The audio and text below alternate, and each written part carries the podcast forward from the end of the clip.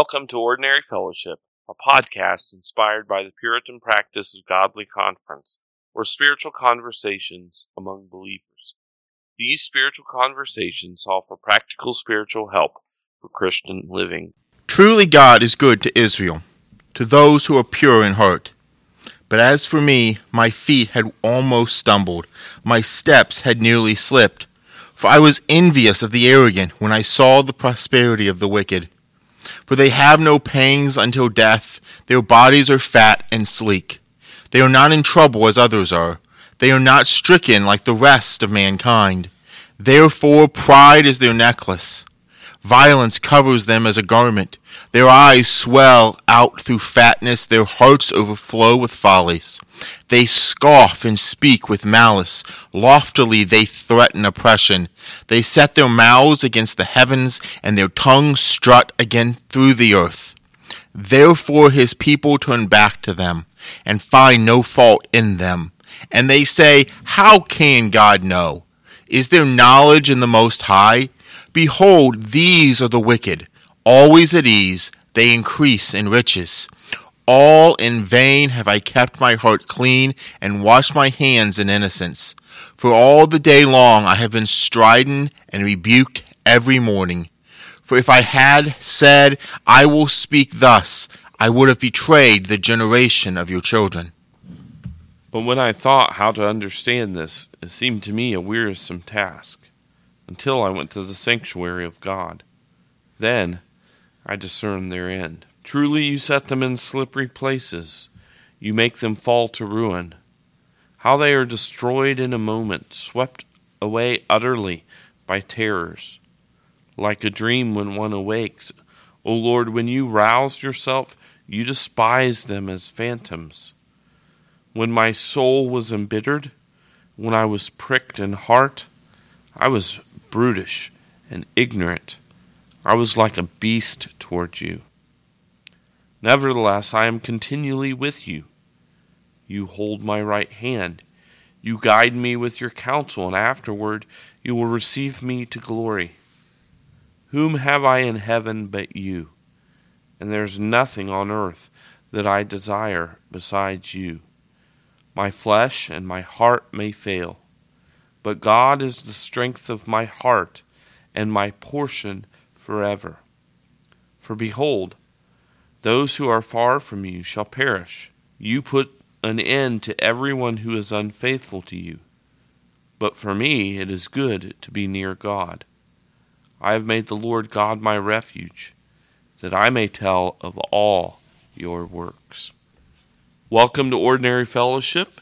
I'm Jeremy Lee, and with me is my faithful co host and sidekick, Matthew McLaughlin. Hey, Jeremy. I need to think of a wrestling name for you. That'd be cool. That would be a possible ability. It would be what? I don't know. Oh. You don't even want to try with your wrestling name? Not right now, no. Okay.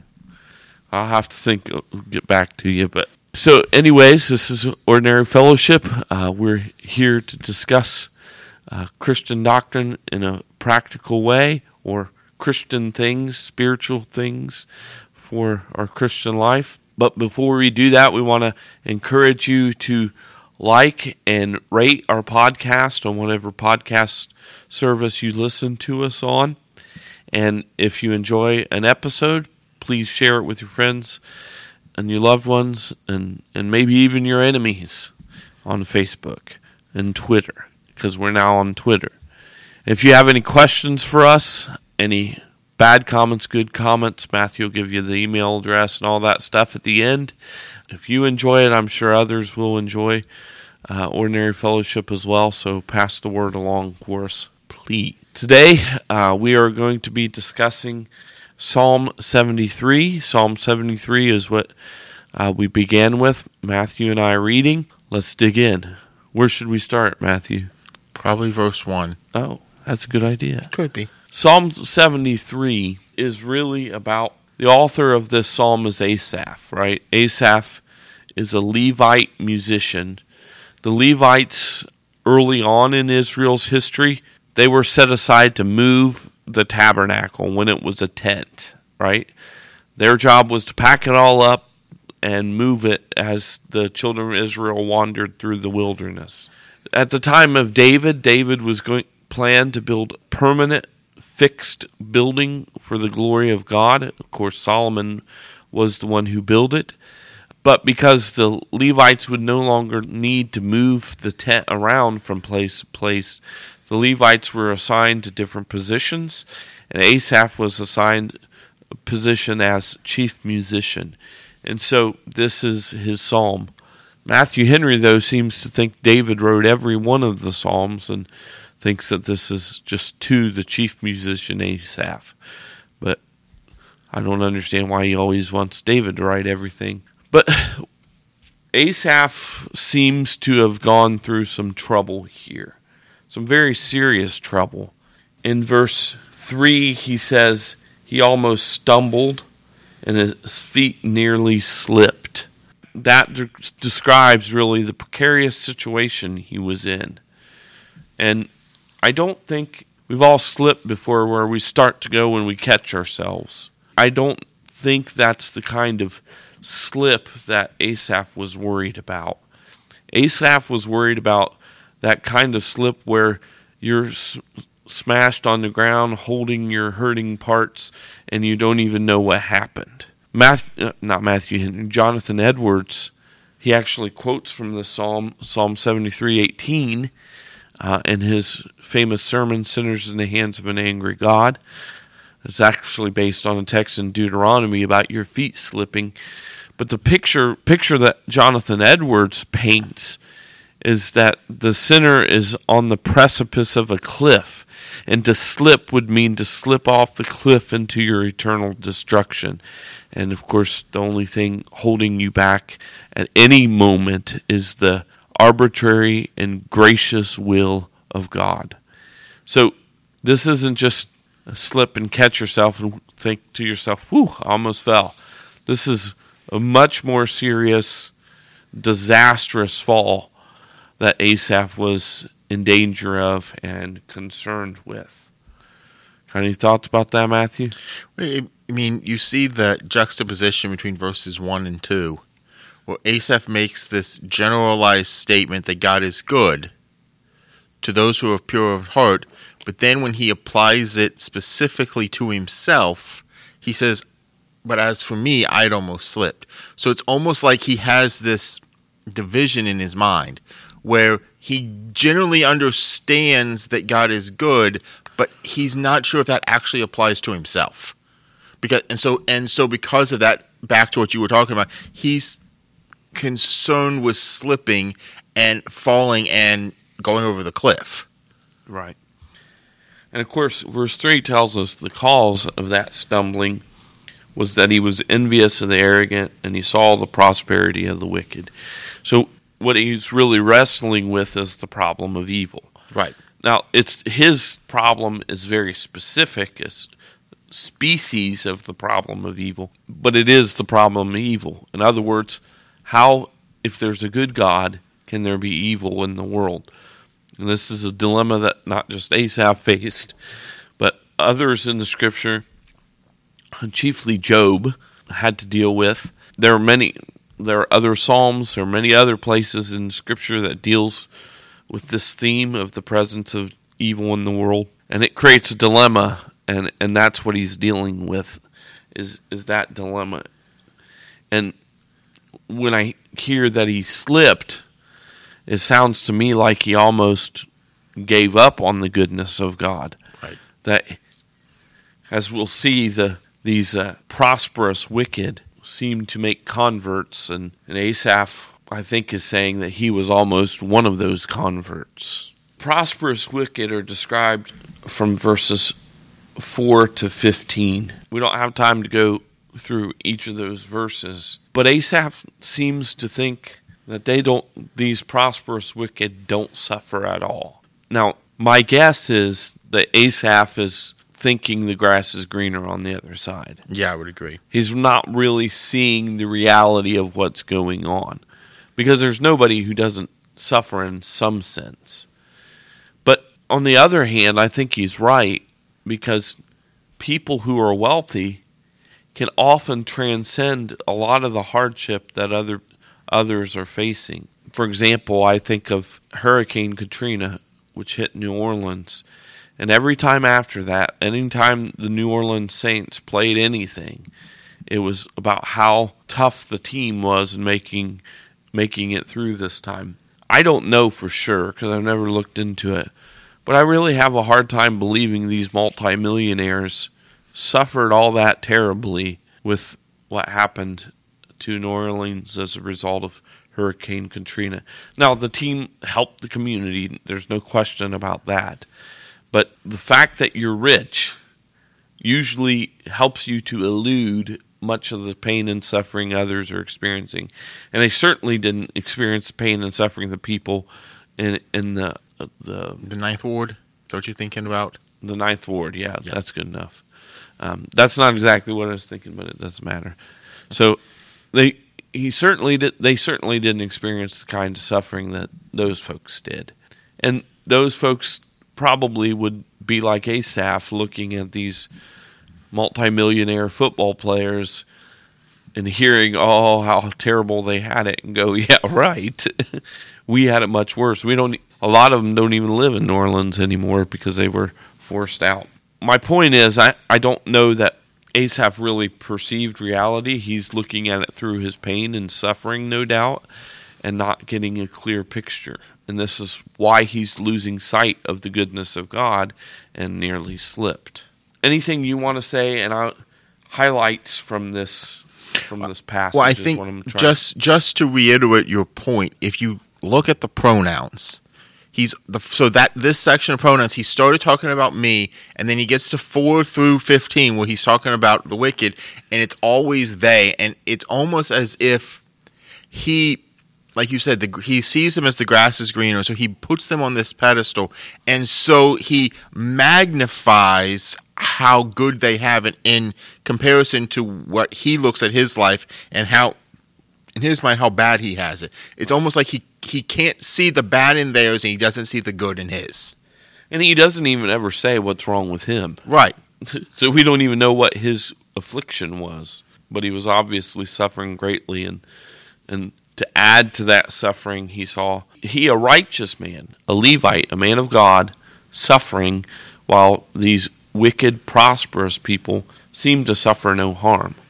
They were all healthy and all all, all these kind of things. A few things that I, i'd just like to point out from this. In verse 9 it says they set their mouths against the heavens and their tongues stretched through the earth. The idea is when they set their mouths against heaven, they're defying heaven, they're speaking against God, and their tongue struts around the earth. Seems to be that their speech is spreading everywhere and that it's receiving ready hearers ready to glom on to this idea. Verse 10, in, in all, all the translations of the Bible and the commentaries say that the Hebrew is unclear here. But from the best that the experts can put together, the idea is that, that people are turning to these prosperous wicked men and and drinking in. The ESV says find no fault in them, but there's another reading that says the waters of the full cup are drained by them. So it sounds like they're drinking in whatever they're saying. And these people are fi- or you could read it the other way.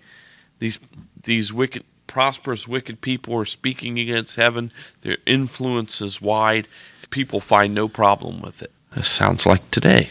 Now, verses 11 through 15, uh, well, 11 through 14, there's actually disagreement about whether this is Asaph himself speaking or the converts of the prosperous wicked. From my understanding, I think it's the I think it's the converts of the wicked people here speaking until uh, until verse 14. So they're the ones in verse 11 who are questioning does God even know what's going on? Does God and the reason they're saying saying that is because God is good, right? If these men were evil, why is God allowing them to prosper? If God knew what was going on, he would come and do something about it right now. And he's not doing anything about it. So they end up questioning God's knowledge God must not even see, God must not even know what's going on. They they even say in verse 13, "All in vain have I kept my heart clean and washed my hands in innocence." They're they're arguing that their religion was in vain. That it didn't benefit them to be religious. They were no better off. In fact, they were worse off because all day long, verse 14, all day long I've been stricken and rebuked every morning. So their religion was no not a way out of the suffering that they were experiencing. So that now these folks are following the wicked people. And Asaph, I think, speaks in verse 15, and he says, If I had said, I will speak thus, I would betrayed the generation of your children. I think this is where we see Asaph says, he almost stumbled, and his steps had nearly slipped because he's not slipping here. He realizes the danger of saying and doing some of the things that these prosperous wicked people are, and he's he's re- being restrained, of course, by God. We'll get to that in a minute, uh, but he's being restrained here. So I talked a lot, Matthew. Yeah. It's your turn. So I think that's a good exposition of the text. But now let's just take a minute and think. Like Jeremy kind of said it in a, one little comment, but you stop and you put this into where we're at today, and it you see the rise of secularism and humanism and agnostics and atheists, and it seems like the culture is being driven towards their wants and their desires and and nothing knows no recourse and they seem to accrue any number of benefit and gain. And in that context, when you put it in our context, the question then becomes, well, then how do we respond? How do, do we do we truly believe that God is good, or do we are we like Asaph and are our feet threatening to slip because we speak even like do we think like these converts? When you get to verse 13 that we think well we've kept my our hearts clean in vain. We've washed our hands in innocence. So we we try and what's the point in being holy? Because we've forgotten that the go- holiness accruing holiness for us is paid through affliction. Because it hmm. goes back to sanctification that I have to have the the dross the sin burned out of me. It's not just I can't just make it magically disappear. And so because of that, I don't want to go through that because what's the point? I gain, I don't see any reward in the here and now. So you right. you can also tie this into this this also ties into the majority of Solomon's argument in Ecclesiastes. Everything under the sun is vanity. So we we constantly are bombarded with this idea back to what Jeremy talked about that on the surface here and now if if we ignore since we haven't got to the second half of the psalm if we just look at earth without any eternal thoughts, the question that has to come through our mind is what's the point and why do we bother? It seems like evil's winning. Shouldn't I just give in and just accept it? And that's the way that life is supposed to work. Why do I work for anything else? But the psalm doesn't end here. Right. Unfortunately for Asaph, he didn't he didn't have the prosperity gospel. Right. So he could have been religious and prosperous if he had just had Kenneth Copeland there to guide him along the way. I say that unfortunately tongue in cheek, of course. Right. But you're right. That's another piece another piece in this is that you have not just the agnostic idea, but you also have the prosperity gospel and the health and wealth that does the, the exact same thing. Because as we've talked about many times before, there's many religions that have this idea that somehow that there's a one for one trade off. If I do this, then God's going to bless me, and then somehow God's blessing is a trial, and we don't like that, and we go, "What's the point?" But that's a whole nother conversation. But you're right; yeah. that's another application for us to think, make sure we think through as we think through the first half. So that the transition is in verse 16 to 17, and this this passage is really what drew my attention to Psalm 73 in the first place when he says, But when I thought how to understand this, it seemed to me a wearisome task until I went into the sanctuary of God. Then I discerned their end. So Asaph took a tr- trip to the temple, and that changed everything for him. It it's what he saw there, what he learned there at the temple that changed his whole outlook. And so that at the beginning of the psalm he could say, Truly God is good to Israel, to those who are pure in heart. I have a lot to say about this, but we don't have a lot of time, so mm. I'm preaching on it this week when we're recording it, but it's actually already been done by the time you hear this. So if you want to hear more exposition on that, then you can listen to the sermon uh, on sermon audio at, from Two Rivers, and uh, I'll try to remember to share that on Ordinary Fellowship's Facebook page. So, but this is really the transition, the trip to the sanctuary. And he says the reason is he discerned their end. He, he discerned the end of the wicked. And St. Augustine, I think it was, says the end times. So he, he knew how eschatologically this was going to work out for the prosperous wicked, and it's not pretty. We, we see in verses 18 through 20 the end of the wicked. It says, Truly you set them in slippery places, you make them fall to ruin how they are destroyed in a moment, swept away utterly by terrors. So they're in a precarious position. They're on slippery places.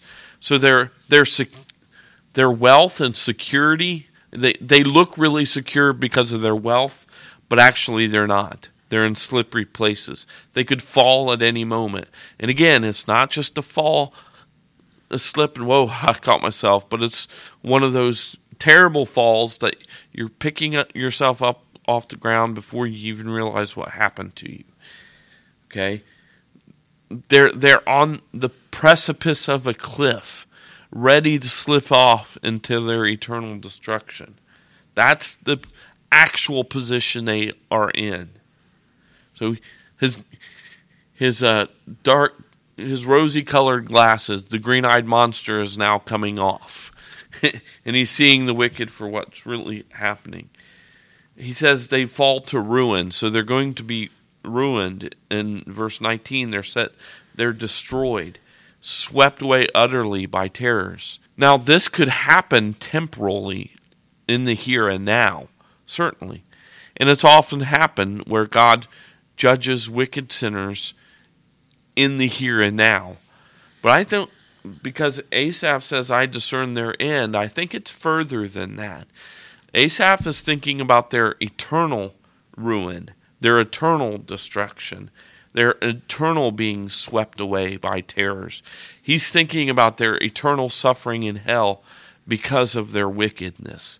That's what he's seeing here. Not not just that that they could face a disastrous situation in the here and now and lose it all. They could face that, but even if they don't face that, they're going to face eternal ruin that will destroy them forever. They will lose absolutely everything, including their own soul. Do you have anything to say about well, that? Well, I was just say, just as you think about it, you see occasionally you see an obituary or you see a funeral, and you'll see this person who decides that you know they want to be buried in their Corvette, or they they they want to they end up killing their pet and having it stuffed and being buried with it because that's where they that's all their value, but they can't take it with them. It the car goes into the ground, it rusts. The the the dog is dead, and so you see this, and you also see this idea that when those many reports that people who are rich or who have these things, they're always afraid that they're going to lose it at any moment. and so there is a sense in which God is judging the wicked by giving them what they think they want. And we have to remember that as well. And so you see this idea that Asa finally realizes, as Jeremy said, he finally realizes that maybe life isn't as good for them as he thought thought it was because he understood it because he got a glimpse of the eternal and now that glimpse of the eternal affects not only them but now it's going to affect his outlook as we come to the last few verses all right verses 20 21 and 22 asaph recognizes his foolishness and how he and how he was acting previously, uh, that he was brutish and ignorant like a beast towards God. He's not complimenting himself there. He's like an animal. He was uh, he was so terrible. Um, so in a way, this is his his coming his coming to repentance and um, turning from that.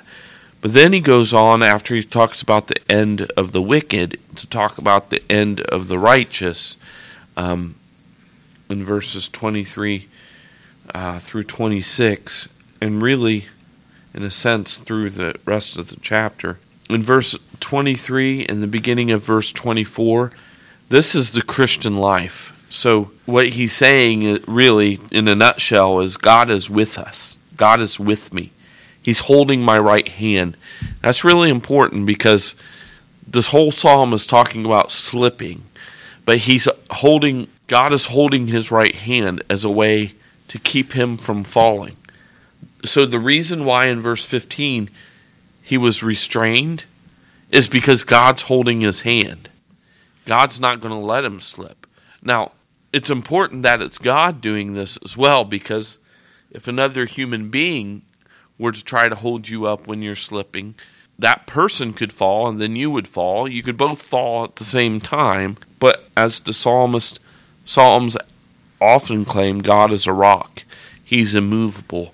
And that rock is holding his right hand and guiding him with his counsel. So God God is with us now in this life. Even in the midst of our affliction, God is with us.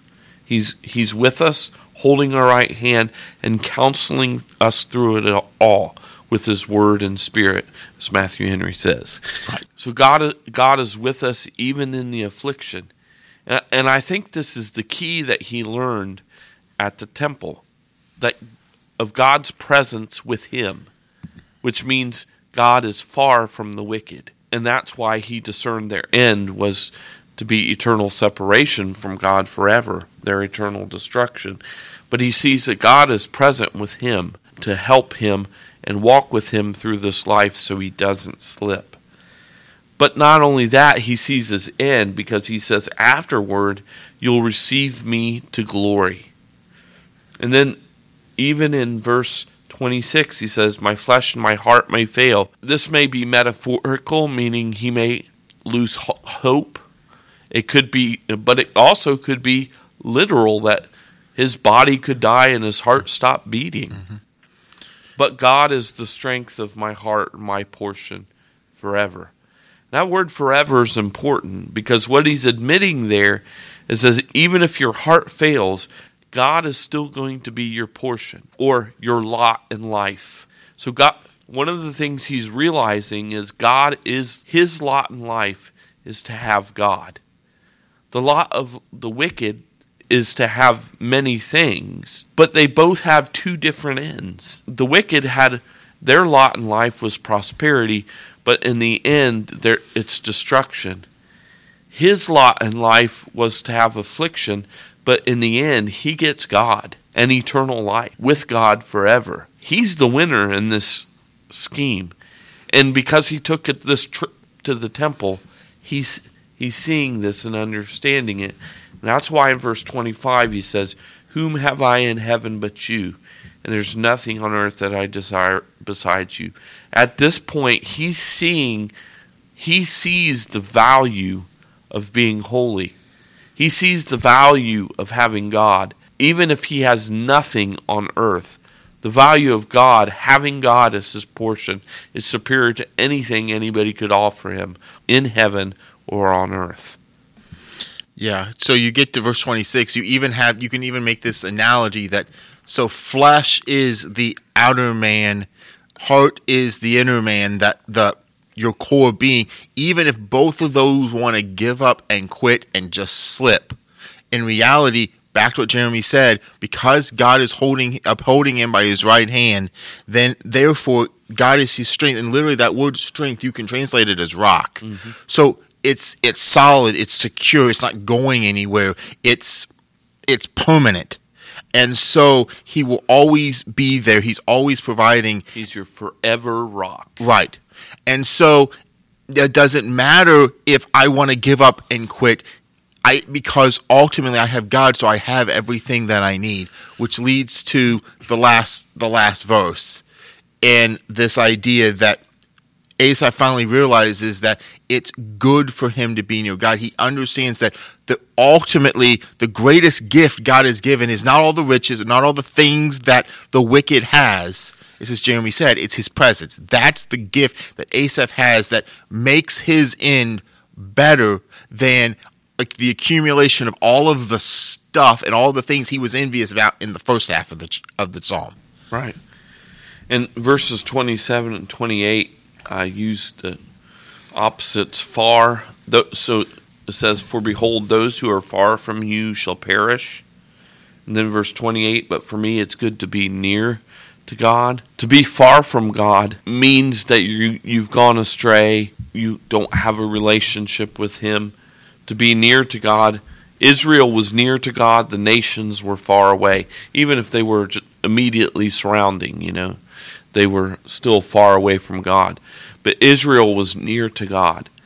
And those who believe in Jesus Christ and trust Him as Lord and Savior are then near to God and have all these comforts and blessings that Asaph has described in this psalm.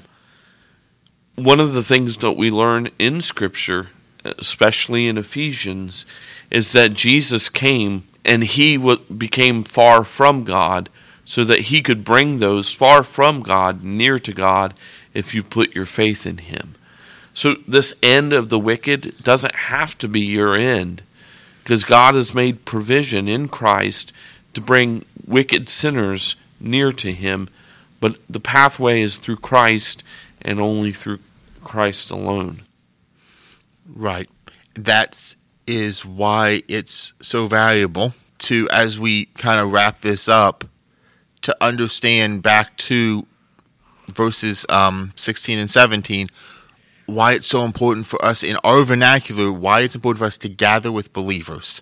Because when we, when because and two, as we've talked about many times before, and we'll talk about many times after, to avail ourselves of the ordinary means of grace, to spend time in Scripture and prayer, to spend time in God's presence with the what God has provided, both with His Word, with His Spirit, and with His saints because that allows us to not become overwhelmed by the that which would seek to cause us to want to slip. So our our encouragement to you today is acknowledge God's presence by spending time in His Word, and then gather with your the assembly of believers that God has called you to, so that you too might declare, as Asaph says, that you may tell of all of the wondrous works of God, because you know and recognize that He is your refuge. We thank you for listening to this episode of Ordinary Fellowship, a podcast ministry of Two Rivers Community Church. For more information about Two Rivers, you can find it on our website at www.tworiverscc.org. We look forward to your questions, your comments, and even that dreaded hate mail at ordinaryfellowship at gmail.com. Please follow us on Facebook at Ordinary Fellowship and like, subscribe, and rate this podcast on whatever service you're listening to us on. But for now, we want to thank you once again for listening to this episode of Ordinary Fellowship, where we're striving to have spiritual conversations for practical Christian living living.